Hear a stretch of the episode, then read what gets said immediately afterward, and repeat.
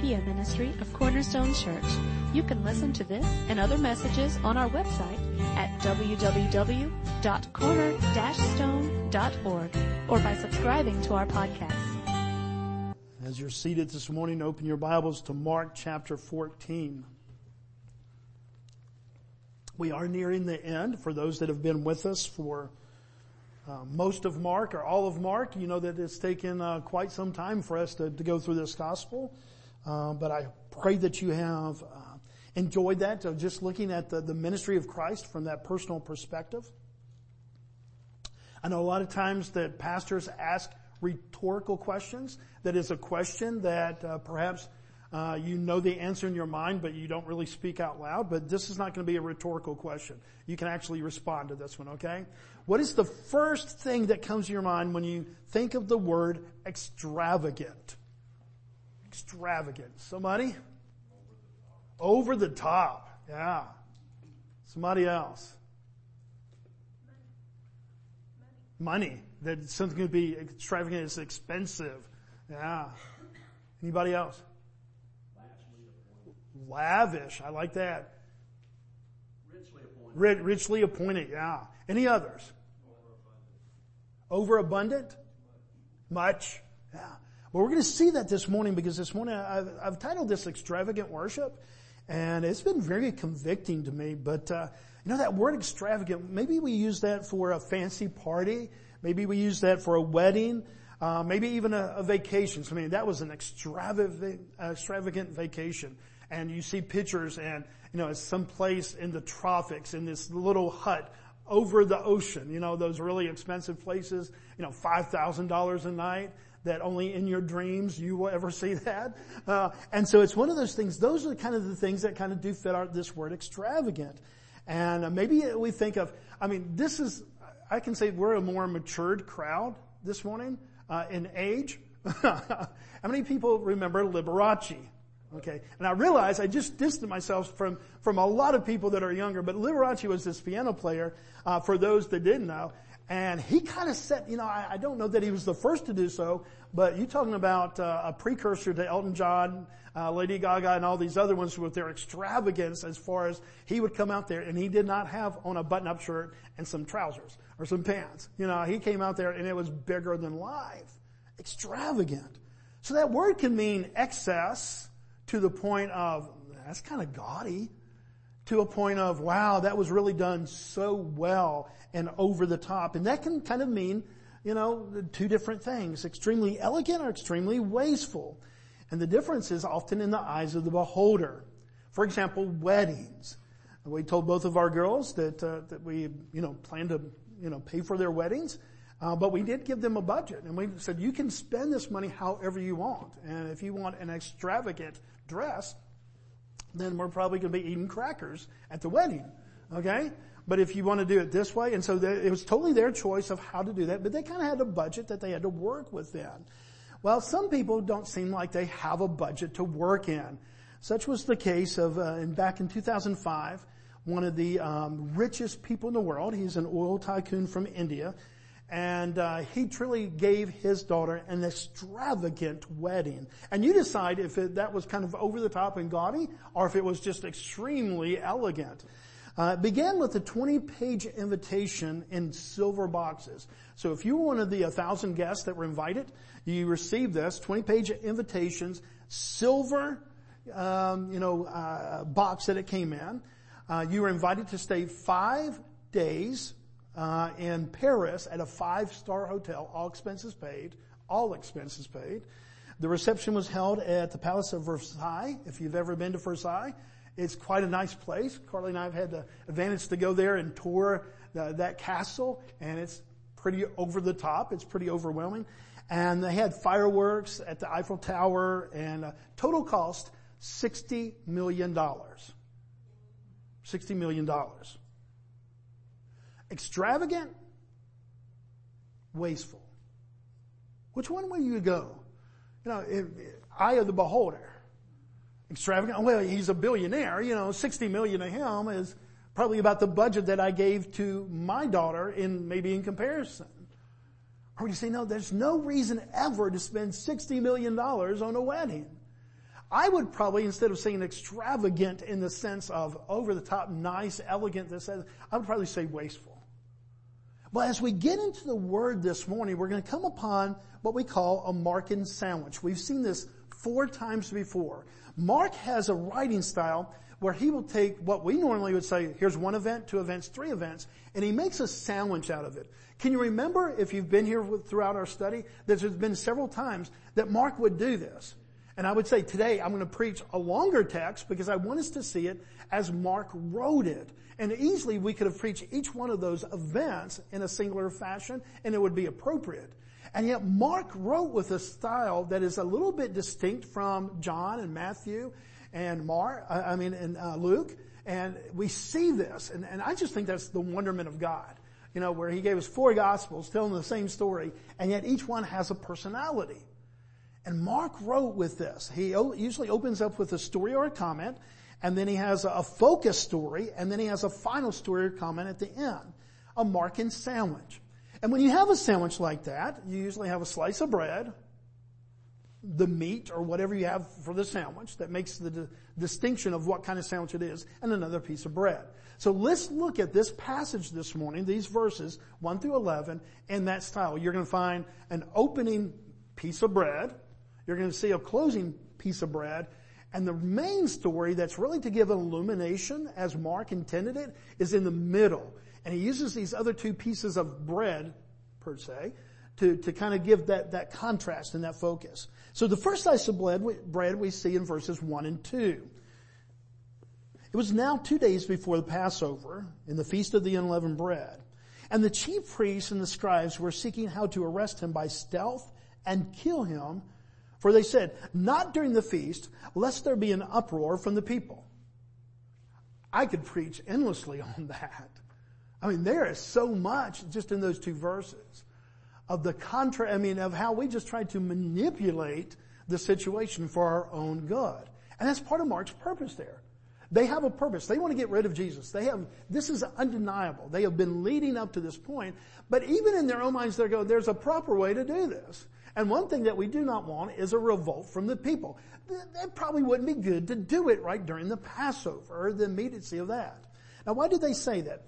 Because the Passover and this time is kind of a strange thing to us. What if we took the 4th of July, a national holiday that has some naturalistic kind of mindset, or Independence Day, and we took Easter, a spiritual holiday, and we put them both together? That's what Passover was for the Jewish people. It had a national kind of flair to it because it was their identity as a nation, but it was very spiritual. So if you took 2 events like the 4th of July and you took Easter and you combine those together, would that be a pretty big deal in America? Yeah. And that's why they said, it's probably not good to do this right at this moment, even though they would wait just a day later. And so that's part of this first thing. Now move down to verses 10 and 11. Let's see the other piece of bread before we get to the middle. Mark 14, 10 and 11. Then Judas Iscariot, who was one of the 12, went to the chief priests in order to betray him to them. And when they heard it, they were glad and promised to give him money. And he sought an opportunity to betray him. We're pretty familiar with this story, the betrayal of Judas Iscariot. He's gone down in history known as, when you talk about somebody who's a traitor, a betrayer, what's the mind that even somebody who's not biblically minded kind of comes up with? You're a Judas. And so forever he's kind of known for this betrayal. Well, Mark uses this intention for the religious leaders to kill Jesus, but at a convenient time where it doesn't stir too much the waters. And then the betrayal of Judas, he uses those to tell us a story that comes in the middle, and that's what he's really trying to illustrate. Now, the middle of a sandwich is really what gives us its personality. Wouldn't you say that the middle of the sandwich is the difference between a PBJ and a BLT? The difference between a Reuben and a Cuban sandwich? It's what's in the middle. And that's what Mark does here. So what is this story that's in the middle? He introduces a lady that he never gives by name, but John does. And we really do believe that it's the same story, even though there's a couple differences between the two. I think we can reason out those when we look at the perspective of who the Gospels were written to and what each writer was trying to accomplish. But I'm very confident in my own understanding that this lady who comes and breaks this perfume and anoints Christ is no other than Mary. Now again, Mary is a very familiar name. So which Mary? I believe that this is Mary, as in Mary, Martha, and Lazarus. One of those intimate friendships that Jesus had that we saw just a couple weeks ago when we were talking about the sorrow and how Jesus wept when he saw Mary and Martha and others that were weeping over the death of Lazarus. And so she comes in and she comes to this place to anoint Jesus, and very expensive ointment. Most say that it would probably be worth somewhere of $30,000 to $40,000 in today's dollars. So it's not just, you know, a $20 bottle of perfume. It's not just $100. It's not a couple thousand dollars, but it's $30,000 to $40,000 worth. And expensive, definitely. Is this a loving act? Without doubt. Let's come down to the last question. Wasteful. I would say no, and as we read this, no. And yet, did everybody in that setting see it in the same light? No, what we begin to see is that people saw it in different lights. And even the disciples begin to say, this is wasteful. And they even spiritualize it away with what we could say is a very practical thing. Look at verse 3. And while he was at Bethany in the house of Simon the leper, and as he was reclining at the table, a woman came in with an alabaster flask of ointment of pure nard. Okay, now understand this, guys. This alabaster flask is very expensive in its own right. It's holding something of real expense, but even the alabaster flask was not your normal everyday dish. It wasn't just you go out in the garage and you get something and you put the nard in it. This was very, very expensive. It says that of pure nard, very costly. And what does she do with this flask? She breaks the flask. Okay, so it's not only that she comes in with this expensive, but notice that she breaks it, and it's pretty much unusable afterwards. In other words, she expends the life of this alabaster flask. She doesn't pour out the ointment. That would have been enough to do $30,000 to $40,000 worth of a perfume to anoint Christ.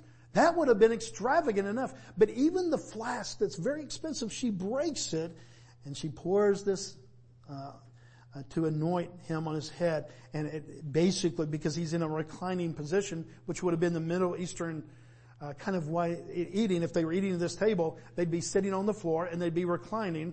And she pours it over his head, but eventually anoints his whole body down to his feet. Pretty amazing thing. But here's our challenge. Religious leaders, they want to kill Jesus. Judas Iscariot, he's about to betray Jesus. And right in the middle is this woman anointing Christ, I believe Mary, that is anointing Christ with $30,000, $40,000, maybe $50,000 worth of expensive and rare perfume. Why would Mark do this? Why would Mark write it in such a style that he wants us to see? What does he want us to see here? Well, let's go back to verse 3. And while he's at Bethany in the house of Simon the leper, as he was reclining at the table, a woman came in with the alabaster flask of ointment of pure nard, very costly, and she broke the flask and poured it over his head. Nard was very, very expensive, came from the mountains of India. It would have been unusual for some person to possess this unless you were royalty. Some scholars believe that perhaps this was an inheritance that Mary had. Again, don't have to agree with it, but think about women in that society. Their identity was through their husband or through their son. They didn't really have an identity, and they really didn't have an ability to live apart from that if they were at odds with a husband or with a son. Their viability was that. And so this really makes sense to me that if this was part of her inheritance, this is kind of her safety net. This is something that, okay, even if everything goes wrong, I can go sell this and I can probably fend for myself for the rest of my life. Can you see that as a possibility? And I'm not saying that because the Word of God doesn't tell us that, that we have to kind of draw maybe some assumptions there, but I think that that could fit. And so would it make sense if that is something of your safety net, this is kind of your worldly belongings, that maybe you would come up and that you would just use a little dab of the nard? Because that's usually what people did. Number one, they didn't have a whole alabaster flask full of it. They didn't have this much content. And if they did have some, they used it very sparingly on very, very special occasions. And yet she comes and there's no restraint. To the point where look how people respond that are there in presence. Verse 4. There were some who said to themselves, what? What word is used to describe that? Indignantly. They didn't see this, aw, look, you know, what a commitment, what a faithfulness. No, they take offense. If you're indignant, are you agreeable to what is happening before you? No, you're standing against that, mind, body, and soul. You're indignant. You're not just, I would have probably made another choice. No, you're taking position. You're giving judgment. And that's what they do here. There were some who said to themselves indignantly, why was this ointment, the ointment, wasted like that? Look what word they use, wasted. Why was the ointment wasted? Indignant, wasted. Can you begin to see that there were not all those that really responded favorably to what Mary did?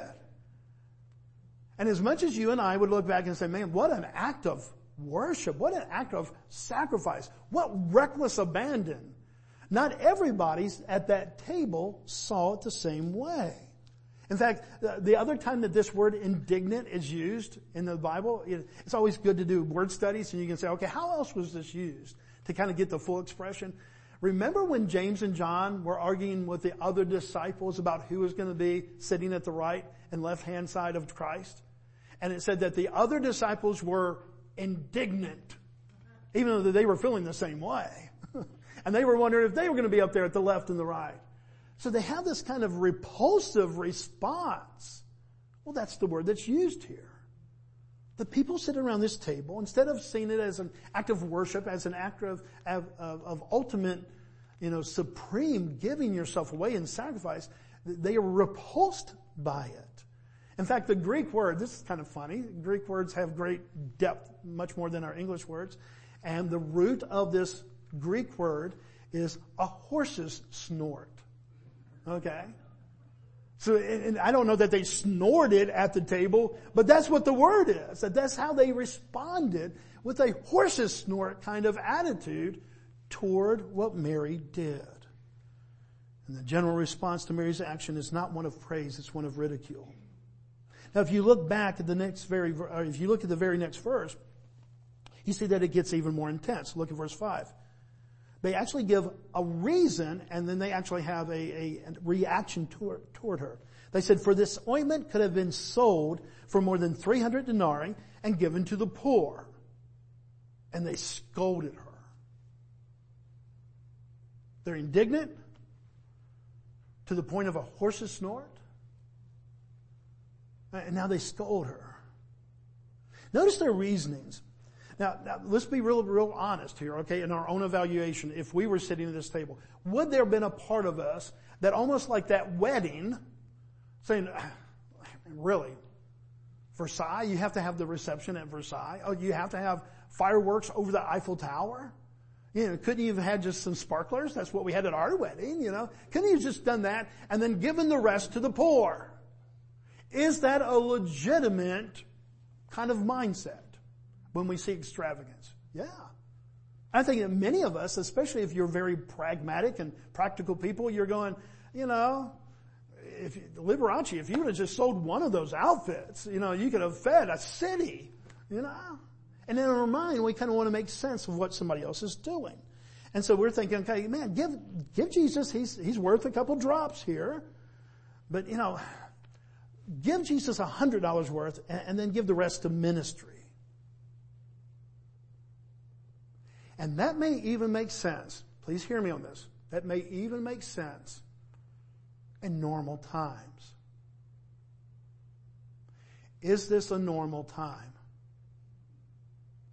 Days before Christ goes to the cross, is buried. They really understand that then? He's done everything that he can to help them understand that. And yet, the scripture says they did not understand. When do they begin to understand? After the coming of the Holy Spirit. So even the scriptures tells us of this strain that happens there. So we don't even have to guess at that because the Word of God tells us they did not understand. So they're reacting in a way. Oh, I guess what I'm doing is, guys, if we're sitting at the table, there's a part of Bobby Lincoln that says, okay, man, a couple of drops, come on. The whole thing, break the flask. That flask could have been used for ministry. Truth be told, giving it to the poor really wasn't the idea, I believe, of why they scolded her. In fact, John, in his gospel, telling the same story, tells us the real motives. John 12, 4 through 6. This is where the parallel of the Gospels, reading all the Gospels in parallel, really helps us because each one gave us a different perspective. Just as if four of us saw an accident, but one was on this side of the street, one was on this side of the street, one was on that side of the street, and one's on this side of the street, would we have seen different things, perhaps? Yes. And so the four Gospels give us a clarity of all the events, almost a 360 view of what's happening here. And so listen to how John describes what is happening at this table. John 12:4.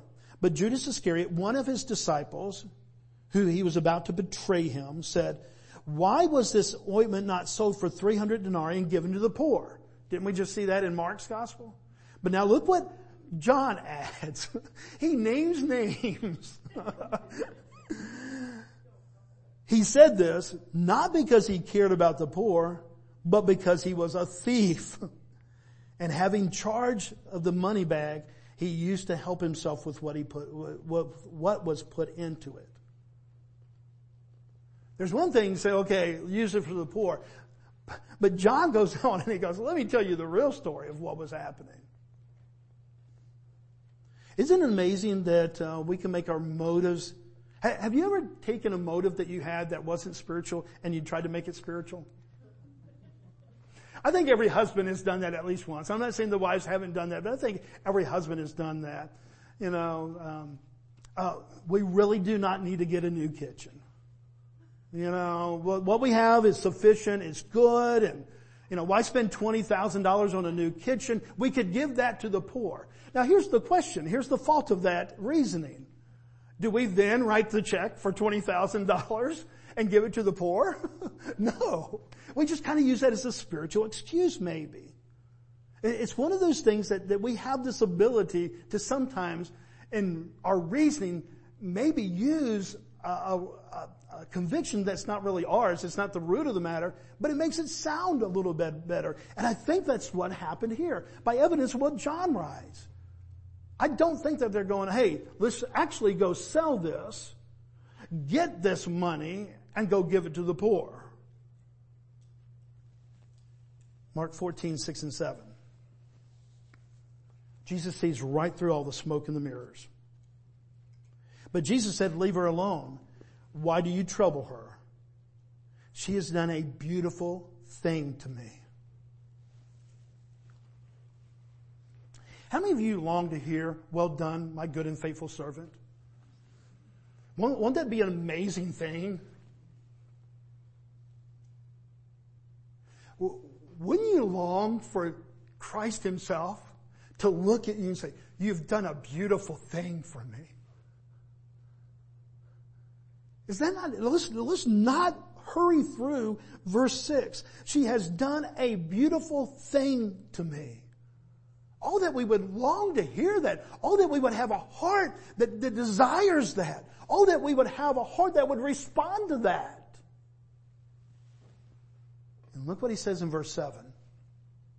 For you always have the poor with you, and whenever you want, you can do good to them, but you will not always have me.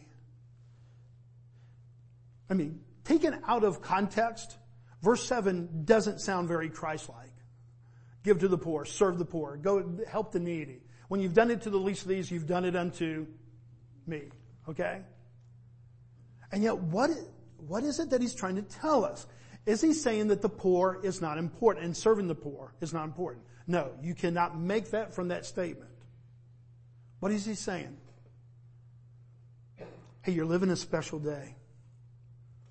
You have this opportunity. Mary understands, maybe not the fullness of this, to go back. Did they have complete understanding? But she understands the sensitivity of the day, and she responds in her love for Christ, her devotion for Christ, and she does something extravagant. She does something that is nonsensical, or that is, just doesn't make sense at all.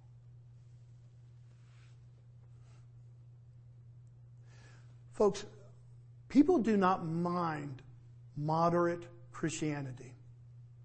Do not mind it at all. Dollar worth of Jesus, nobody is offended by that. Little dab. Jesus is just simply one of the ways to God. The world is 1,000% accepting of that. If you just line Jesus up with the other gods, the other thoughts, the other ways of living.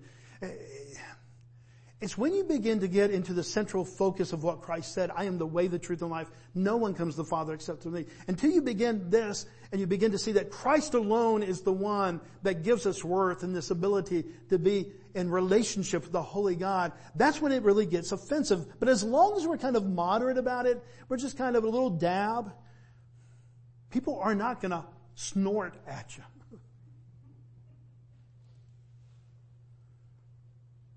But you start saying that Christ is the only way, well, what arrogance. That out of the whole world, you would say, in all the different religions, that you would say that Christ is the only way. That's when people begin to snort. That's when they say that's too radical, that's too extreme. And to live in response to that certainly is too extreme. To sell out the entirety of your life and devotion to this one who you call your Savior. But isn't that the call that Christ has called us to? Not just invited us to, but actually called us to. Romans 12:1, which precedes our verse for Romans 12:2, our verse for 2021. Romans 12:1, I appeal to you, therefore, brothers, by the mercies of God, to present your bodies as a living sacrifice, holy and acceptable to God, which is your spiritual worship. Jesus' call is one of extravagant and extreme devotion. He had no problem calling for commitment that would even lead to the point of death. Never you see that Christ somehow goes, oh, don't get so radical that it would cost you this much. Play it safe. That will be enough for me. You won't find that anywhere in the gospel, and you won't find that anywhere in the words of Christ. What we see is this radical difference. Carry your cross daily. Day after day, week after week, month after month, year after year. Take up your cross daily. Die to yourself daily. This is the call of Christ. It's radical. It is over the top. In fact, do you find it interesting that Jesus has no problem of telling that the poor will always be with them? Is he kind of dissing the poor at that point? Poor, they'll be here tomorrow. Is that the attitude? No. He knows what's going to happen in the coming days. He knows the radical nature of all of that. That all of history is going to be kind of centralized, focused on 3 days. If you're a believer in the Word of God, if you're a believer in the gospel of Christ, really, all of history really does kind of come down in this funnel effect to 3 days. The death of Christ and the resurrection of Christ. The New Testament writer said we have nothing to preach, we have nothing to really focus on, nothing to give as exhortations if we do not have these two things, the death of Christ and the resurrection of Christ. All of human history down to those 3 days. Here's the challenge. Do our lives go down to those 3 days? I tell you this morning, I was kind of discouraged. The word kind of discouraged me. Because I've kind of broadened out past those 3 days. And I'm humbled by this text. Look at the response that Christ gives. Mark 14, 8 and 9. She has done what she could, and she has anointed my body beforehand for burial. And truly I say to you, wherever the gospel is proclaimed in the whole world, that what she has done will be told in memory of her. Wow. Could we say the same thing of what Judas did? I see some yeses and nos. I would probably say yes. I mean, does the story of Judas kind of, not in the same light. But do we know Judas today, even if you're not a churchgoer, as the ultimate betrayal? If somebody in your company betrays you so they can get that position that you wanted, you were more qualified, but somehow they spread some garbage and they get that position and you don't. Man, they're such a Judas. He's known today. She's known today. She's known in light of the gospel. He's kind of known as the exact opposite. Judas knew the cost of everything and he knew the value of nothing.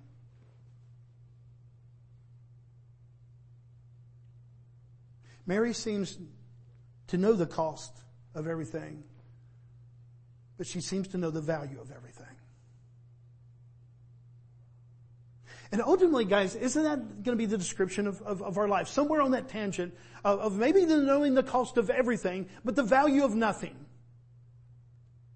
Or over here that we know the value of something, or the cost of something, but we know the value of something. And don't we live kind of in a tangent of that, kind of in between there? I imagine that there's days that our little meter's kind of going over here. You don't need that new kitchen. Folks, we live in a special time. I can't say that Mary knows, besides the inspiration of the Spirit of God upon her, that she's anointed. But what did Jesus say? Hey, she anointed my body before my burial. Before I'm dead, before I'm buried in a grave. Before this happens, she's anointed my body. She may not have known all the details of what was about to transpire, but she had, I believe, by Holy Spirit kind of instruction. Man, you're living in sensitive days. Here's my question, guys. Here's my application this morning. Do we realize that we're living in special days? Do you agree that we live in special days? Days that call for us to live in a conservative, self-protection kind of, don't be too radical kind of mode, because you never know what's going to happen tomorrow. You don't know what the government's going to do about all these religious rules or this, that, and the other. Or do you think that we live in a day that truly we could say, not knowing the future events, that God has called us to radical living?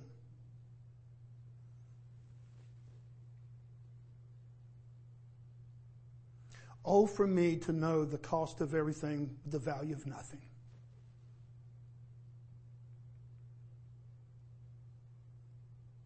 I don't say that to cause guilt. I don't think guilt's a good motivator.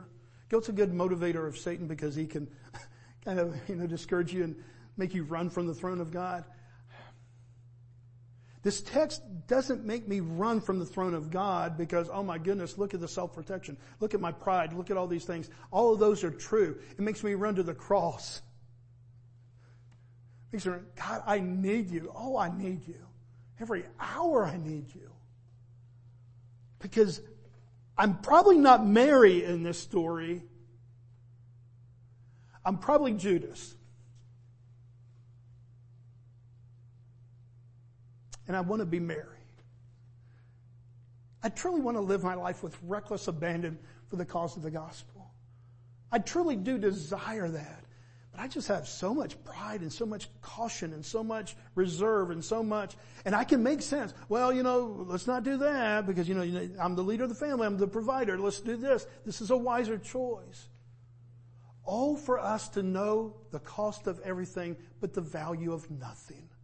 All that we might be people that know the cost of things, but that we know the real value of things so that we can live our lives in reckless abandon. Bobby, is that really what this story? Let's paint it by the 3 days of history that I think are the most clear insight to all of humanity. From the death of Christ to the resurrection of Christ. Mary, a week later, do you think, oh man, she's saying to herself, I should not have done this. Or do you think after the death, burial, and then resurrection of Christ, she goes, oh, what an investment. What a wonderful thing that I was able to do something beautiful for my Christ. Fast forward to Judas. He receives the 30 pieces of silver. Not in repentance, but the Bible says in regret. He goes and he tries to throw that back. They say, no, that's yours. That's on your hands. And he goes and he takes his own life. When we use those 3 days as a perspective of what is important, what is valuable, what is really meaningful in life, then we see these two stories and we see radical differences, guys. May we look at those 3 days, and that would be the perspective of our lives. Oh, I desire that. I believe that you desire that. But now, God, give us the ability to do that. Let us know the cost of things. But, Father, let us know the true value by light of those 3 days of history. Let's pray. Father, we love you and we thank you. And, Father, what a humbling text this has been for me this morning, Father.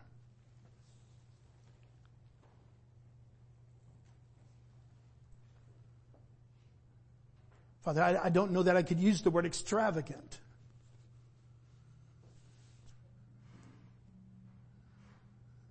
To describe, Father, the way that, Father, I just worship you and the way that I've committed myself to you, Father. I love you. Father, I desire to follow you. And Father, I desire to do beautiful things for you. Not to get earthly acclaim, but because you're deserving of beautiful things. And so Father, as we sing this last song, this reflection song, this time where we take the text that has been preached, and we begin to reflect upon it and what it means as we would go from these doors and go out. Father, would you help us with this morning? For Father, we do desire this. I believe many desire this. Will you help us to live it out?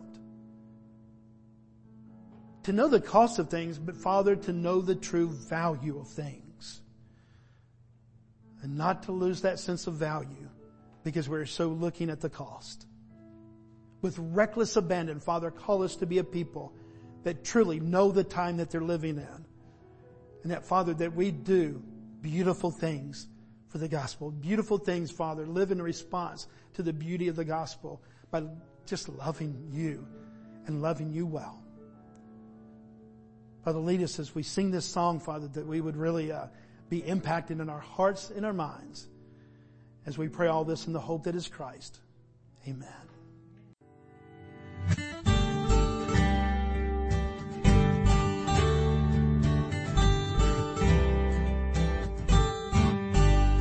Thank you for listening today. We hope this message was a blessing to you. To learn more about our church or our media ministry, you can visit us online at www.cornerstone.org or find us on Facebook.